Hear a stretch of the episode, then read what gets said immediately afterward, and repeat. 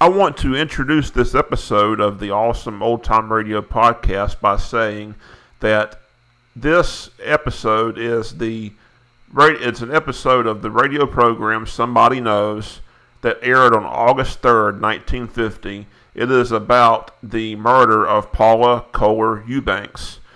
This murder was not solved as a result of the broadcast. However, about 23 years later or so, it was solved when the killer's wife went to the Kansas City police and told them that her husband, estranged husband, was the man who killed Paula Kohler Eubanks.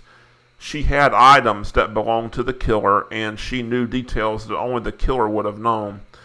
The police investigated her story and they went to look for her husband only to find that he had died during the previous year.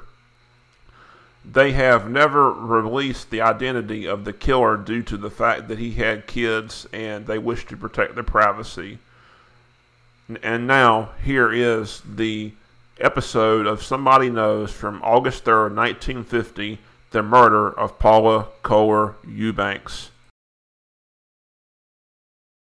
Suspense, which is heard on Thursday nights at this hour, is taking its customary summer holiday. Suspense returns to the air four weeks from now on Thursday, August 31st.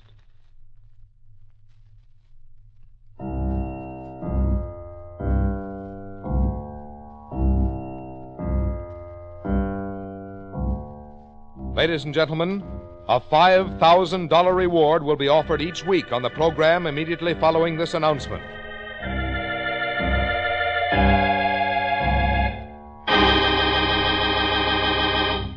You out there. You who think you've committed the perfect crime, the perfect murder, and that there are no clues, no witnesses, that your identity is unknown. Listen. Somebody knows. Yes, you, wherever you may be, no matter where you're hiding. Somewhere, sometime, someone listening to this program is going to bring you to justice. Yes? Somebody knows.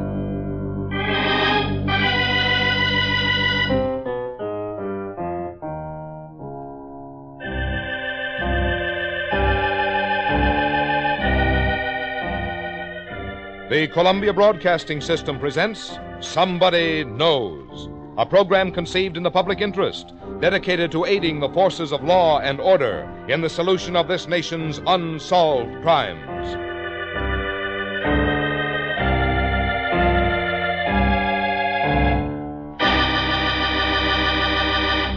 Ladies and gentlemen, we're going to recreate for you tonight all the known facts in an actual unsolved murder. Somewhere, someone among you's had contact with the killer or killers. Someone whose identity need never be known has seen evidence or possesses information that can lead to the solution of this crime. In the public interest, the Columbia Broadcasting System offers $5,000 reward for evidence or information leading to the arrest and conviction of the killer in this unsolved murder. We ask you then to please listen carefully, for you may be the one to win this reward. Somebody knows. It may be you.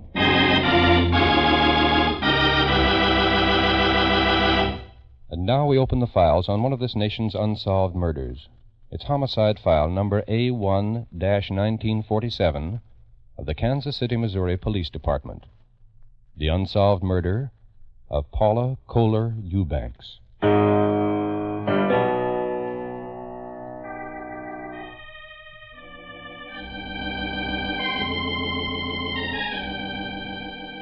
Approximately 10:15 in the morning, Thursday, June 26, 1947. Several men are walking along a corridor in Menorah Hospital in Kansas City, Missouri. At what time was he admitted to the hospital, Doctor? I would say it was at approximately 7:30, Mr. Kimbrough. He was in need of immediate medical attention, which we gave him. Then, because of the nature of his injuries, mm. we felt the police should be notified. What about those injuries? Serious? Well, there are two deep lacerations on the right side of the head, and while we're not sure yet, a depressed skull fracture seems indicated. I see. Uh, here's his room now. Just about five minutes, Mr. Kimbrough. His condition. I understand, Doctor.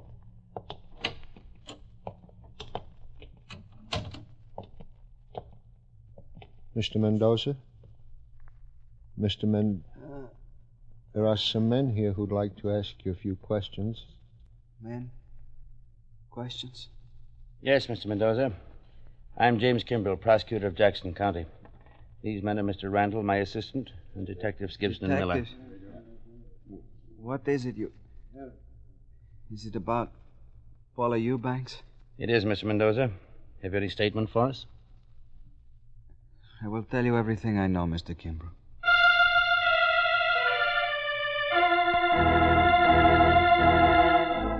The statement of the injured man given on the morning of June 26, 1947, at Menorah Hospital, and later in more detail to Lieutenant Charles Welch at the Homicide Bureau in Kansas City, Missouri, contains in part the following information. My name is Hector Mendoza. I am 22 years of age, single, and live at the YMCA. I came to Kansas City about one month ago from Mexico City to obtain employment and learn the American way of tool designing. While staying at the YMCA, I had my meals at the Mayflower Grill, 403 and a half East 10th Street. While eating at this cafe, I became acquainted with a waitress named Paula Eubanks. I talked and joked with her on many occasions. On Wednesday, June 25th, I asked her for a date. We made arrangements to meet each other about 8:30 p.m.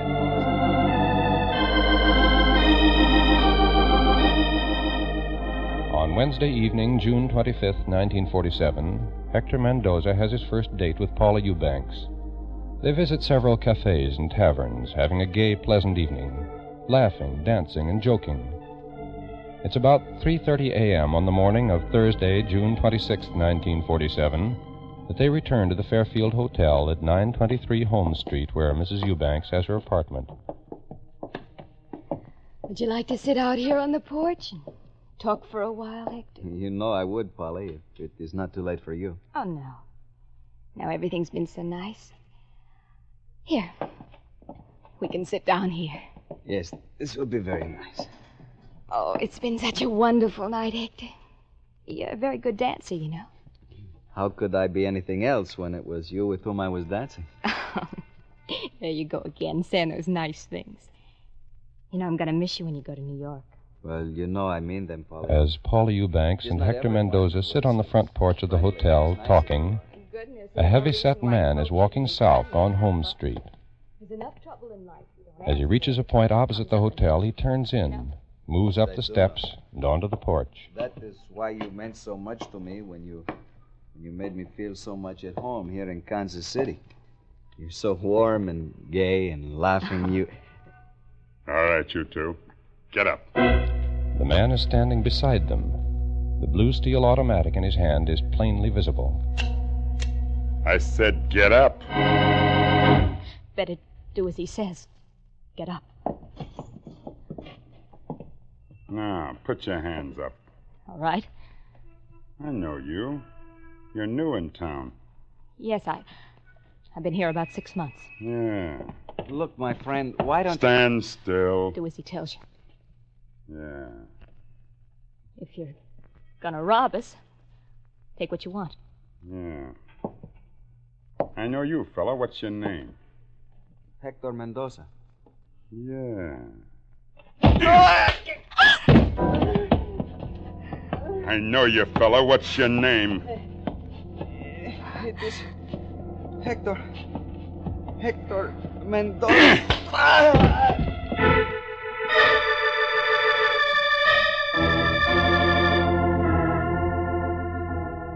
Mendoza remains unconscious for several minutes. When he finally recovers, he staggers weakly to his feet. Paul Eubanks and the man are gone.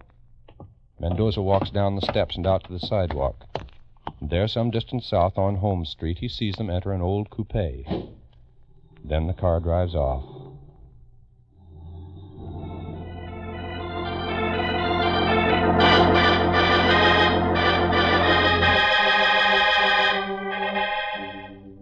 Now 4:15 a.m., the morning of Thursday, June 26, 1947. An old coupe is heading east on Independence Avenue. Near the 6000 block, it approaches an old abandoned city dump. Then it slows and turns abruptly into the driveway leading into the dump.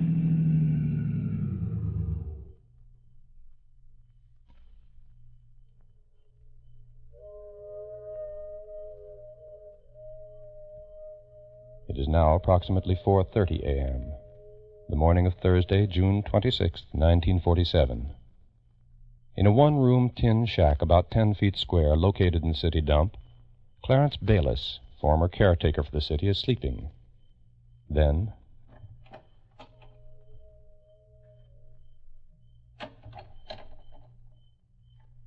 What, what is it? What?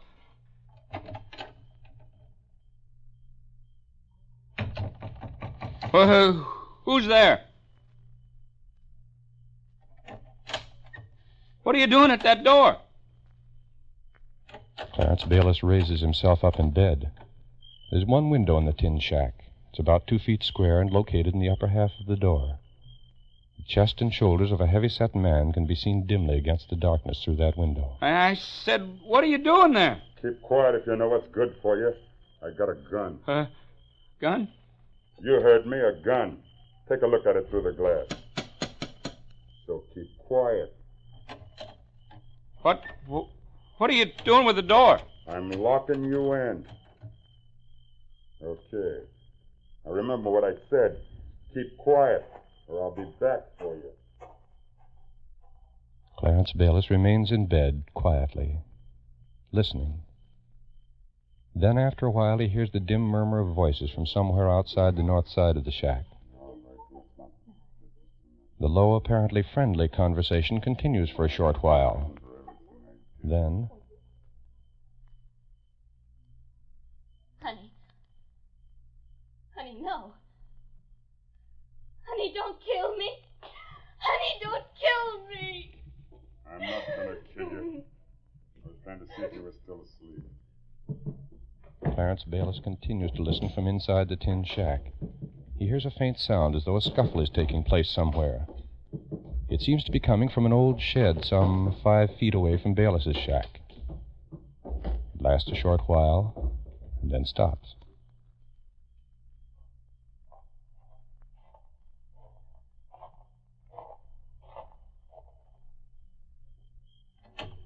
What? What is it? What do you want now?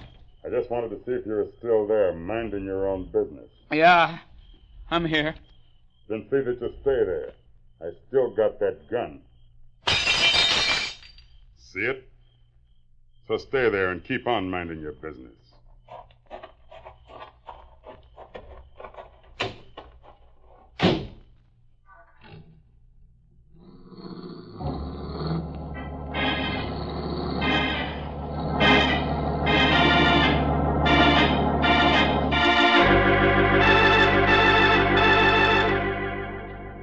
Now 4:45 a.m., the morning of Thursday, June 26, 1947.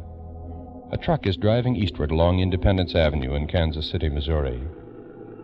As the truck crosses the tracks of the Kansas City Terminal Railway and approaches the old abandoned city dump, two men suddenly run out from an all-night fruit stand across the street.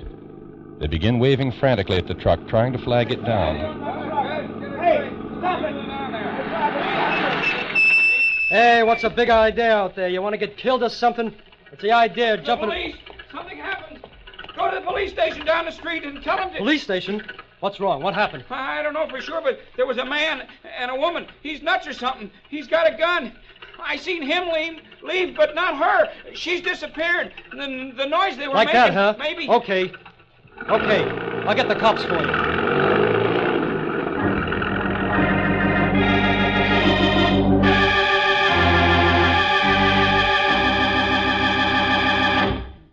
In just a moment, we'll continue with homicide file number A1 1947 of the Kansas City, Missouri Police Department the unsolved murder of Paula Kohler Eubanks. Here's a message for young women who are looking for an interesting and worthwhile career. In order to meet the constantly rising demand for nurses, the nursing profession offers untold opportunities for ambitious, healthy girls who are at least high school graduates. From the time you become a student nurse, you have a chance to work with fine doctors and scientists and to help your fellow men. Inquire at your nearest hospital about how you can become a student nurse.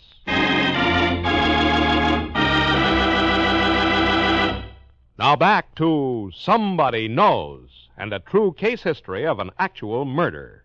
Now, ladies and gentlemen, we'll continue with the rest of the factual information concerning file number A1 1947 from the records of the Kansas City, Missouri Police Department. The unsolved murder of Mrs. Paula Kohler Eubanks. Remember, $5,000 will be paid for information leading to the arrest and conviction of her killer.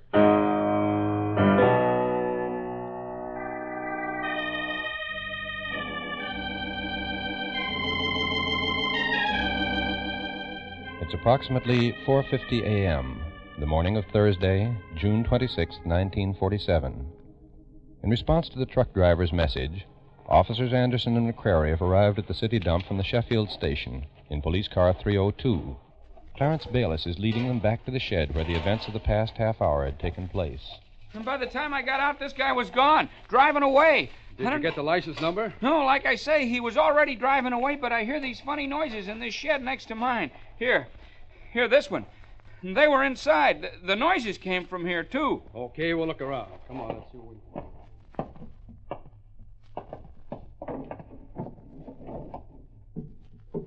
Nothing in here but a lot of junk, Bayless. You sure they were inside here? Yeah, yeah, I'm sure. That, that's where the noises came from. Well, there's nobody in here now. You're sure that lady didn't leave with her? Oh, I tell you, she didn't. I, I seen through my window. She must be around here somewhere. She must be. Okay, okay, we'll look around. For over ten minutes, officers Anderson and McCrary searched that junk and debris filled shed, their flashlights affording the only illumination. And then. Here, give me a hand with this. I think maybe. Here. Give me a hand. They start pulling apart a pile of junk at one side of the shed. They remove several tin buckets, a large sheet of plywood some eight feet square, finally, an old automobile seat cushion.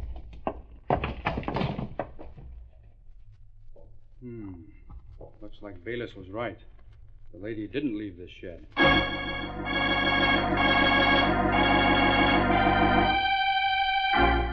At that same moment at police headquarters, two detectives are working the midnight to 8 a.m. homicide bureau shift. They're detectives Wayne Gibson and Isla Miller. Talk about your quiet nights. This one's really dragging by. Nothing much happening for a fact, but you never know it. KGPE, Anderson, car 302. Hello, KGPE.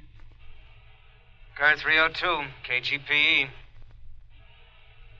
Dead woman, found a dump at Independence Avenue and White. Dead woman, What were you Independence saying Avenue about and White. quiet nights? Okay, 302. Well, a guy can't be right all the time. Let's go.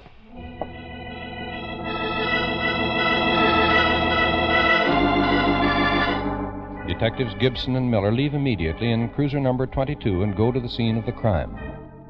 Their initial homicide report, as given to Chief of Detectives Frank B. Collins, contains the following information. On arrival at Independence Avenue and White, officers Anderson and McQuarrie, car 302, directed us to an old shed which is located on what used to be a city dump. Lying on the floor, we found the victim. She was lying face down. Her face was bloody, and spots of blood were around the body and on the walls of this shed. Lieutenant Welch was notified immediately, also the prosecutor's office. Within a few minutes after his notification, Lieutenant Charles Welch, head of homicide, arrived at the scene and was fully informed of the situation. What about the identification, Gibson? None made as yet, Lieutenant. Well, who's representing the coroner's office? Deputy Coroner Jack Gibbs. Yes, and as soon as you're through, Lieutenant, I'll send the body to the J.P. Shield Funeral Home. What about you, Kilbane? We're through with the picture. The lab man finished up, too. All right, then. She can be removed. The dispatcher is trying to get through to you, Lieutenant. He thinks he has something for you about this. Thanks, Miller. I'll take it in your cruiser.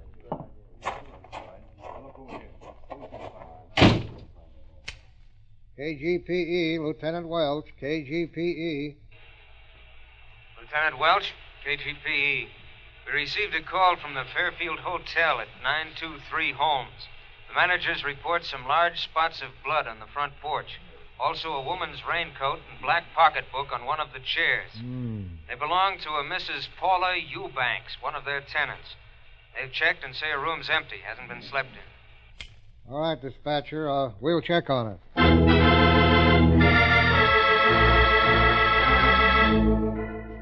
At the Fairfield Hotel, the police talk to Mr. and Mrs. Charles Logeman, the managers. Then Mrs. Lodgman is taken to the funeral home. She identifies the victim of the killing as Mrs. Paula Kohler Eubanks.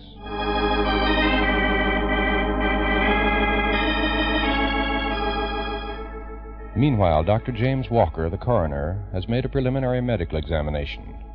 The findings It would appear without thorough autopsy that Mrs. Eubanks died from strangulation. The bruises on the victim's hands, face, and neck include those apparently inflicted by the killer while strangling her to stop her screams. It is also apparent that she was struck a number of times by blows from some blunt instrument, probably a pistol. There is no evidence of criminal assault. In Paula Eubanks' black leather purse, left behind on the porch, is a small book. It contains a number of names and addresses. Among those names is that of Hector Mendoza. With a call from Menorah Hospital that he was admitted in an injured condition, Mendoza is questioned and his statement taken. In it, he gives the police a description of the man who struck him and walked away with Paula Eubanks. A general pickup is immediately broadcast. KGPE, all stations. Pick up for investigation of murder one white man, age 28 to 30, height 5 foot 10, weight 170 to 180, dirty blonde, small mustache, heavy, thick shoulders. When last seen was wearing dark double-breasted suit, dark felt hat. KGPE 1142.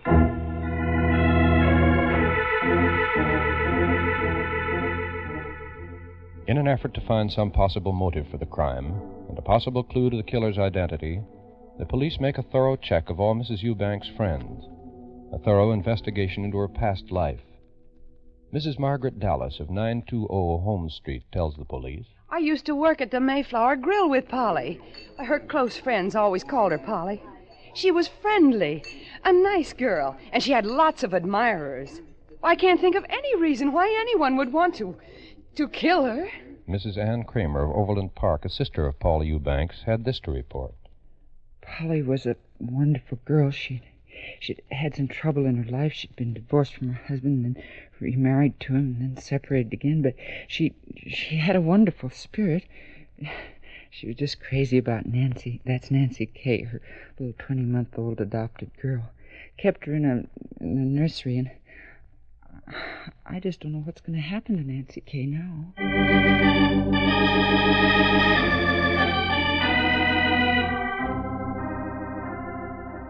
Then a strange and unusual development takes place in the case. Mrs. Dora Ann Morrell of 908 Jefferson Street, who'd worked as a waitress with Mrs. Eubanks at the Mayflower Grill some two months before, pays a visit to William H. Randall, assistant prosecutor of Jackson County. Polly called to me one day at the restaurant. She had a pad of restaurant order blanks in her hand. She wrote something on the back of one of those sheets and gave it to me. She told me to read them if anything ever happened to her. Here it is. Mrs. Morrell hands over the order blank. On the back of it, Paula Eubanks had written a number of Bible references.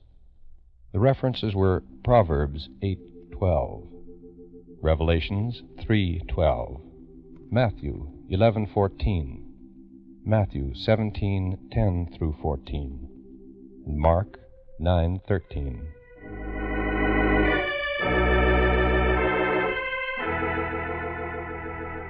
The prosecutor's office makes a careful study of the verses designated on the back of that order pad. Then this statement is issued.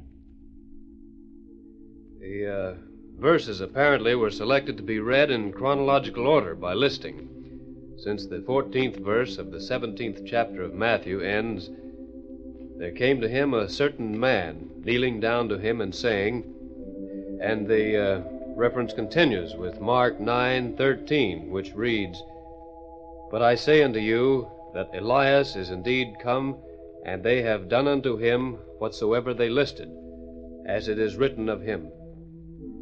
the name Elias is frequent in the verses, beginning with Matthew 11:14. In the 17th chapter of Matthew, the name Elias occurs three times, including the 12th verse. But I say unto you that Elias is come already, and they knew him not, but have done unto him whatsoever they listed. Likewise shall the Son of Man suffer of them. In the uh, next verse, Matthew 17:13 continues. the disciples understood that he spake unto them of John the Baptist. Whatever Mrs. Paula Eubanks may have had in mind when she wrote those biblical references is not apparent to us. Not yet.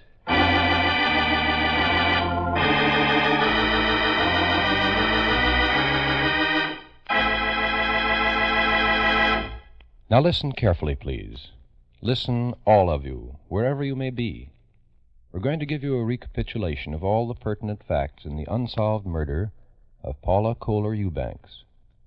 Better make a note of them. And remember, by following the instructions we shall give you in a moment, you may be the one to earn a $5,000 reward. Now, here are the actual facts in the case.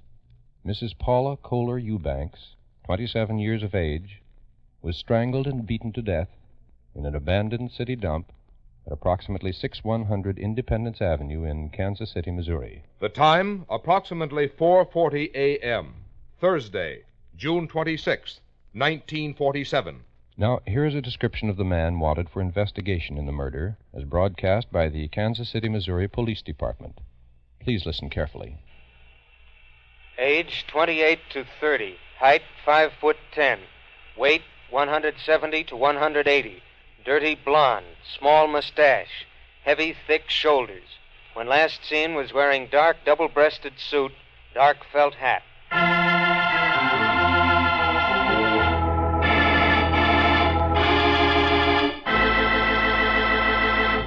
Ladies and gentlemen, if any of you possesses information that may have a bearing on the unsolved murder of Paula Kohler Eubanks, and please don't send in guesses or hunches, but only actual, authentic information, follow these instructions so that your name and identity need never be made known unless you wish. Now, please listen carefully. Write your information on a plain sheet of paper. Do not sign your name. Instead, sign it with six numbers, any arrangement of any six numbers. Then tear off a blank corner of that paper with a ragged edge. Write the same six numbers on that corner and keep it. Mail the rest of the paper with the information to Somebody Knows, Hollywood, California. You need tell no one what you have done. Mail your letter to Somebody Knows, Hollywood, California. And if the information you've supplied leads to the arrest and conviction of the killer of Paula Kohler Eubanks, we'll announce your signature number on this program. Then, if you don't want your name to be known, go to your lawyer or your doctor, your priest, minister, or rabbi, and have him present the torn corner of the paper to any CBS station. In this way, you do not need to appear in person. If the torn corner matches the original paper containing the information, the $5,000 reward will be yours. Remember, you, wherever you are, you whose name need never be known, may win a reward of $5,000.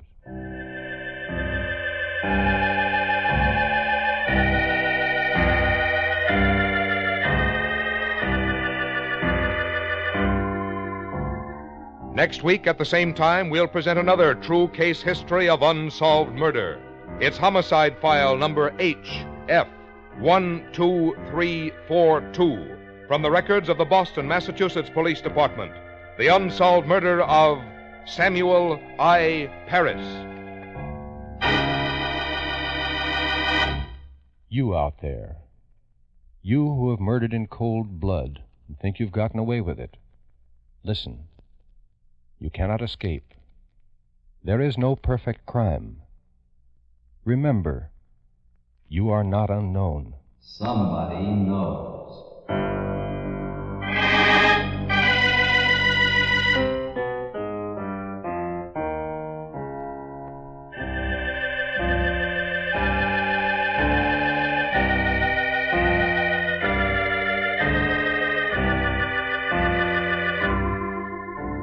Tonight's case was written by Sidney Marshall from information in the files of the Kansas City, Missouri Police Department. Research was by Maurice Zimm. Music was composed and played by Milton Charles. Somebody Knows is a James L. Saphier production in association with CBS by arrangement with the Chicago Sun Times and is based on a copyright owned by W.L. Finstad. It was narrated and directed by Jack Johnstone. In order to be eligible for the reward, letters containing actual, authentic information leading to the arrest and conviction of the killer or killers of Paula Kohler Eubanks must be addressed to Somebody Knows, Hollywood, California, and must be postmarked not later than midnight, August 23, 1950. Arrest of the guilty person or persons must occur within 90 days of that date, and conviction must be within one year of tonight's broadcast. If more than one person gives the information leading to conviction, our judges will divide the $5,000 reward among them in proportion to the importance the judges attach to the facts supplied. And in this, the decision of our judges will be final. Until next Thursday at the same time, this is Frank Goss saying good night. And remember, Somebody knows. Now stay tuned for Casey, Crime Photographer, which follows immediately on most of these same CBS stations. This is CBS, where you'll find Arthur Godfrey's daytime program every Monday through Friday on the Columbia Broadcasting System.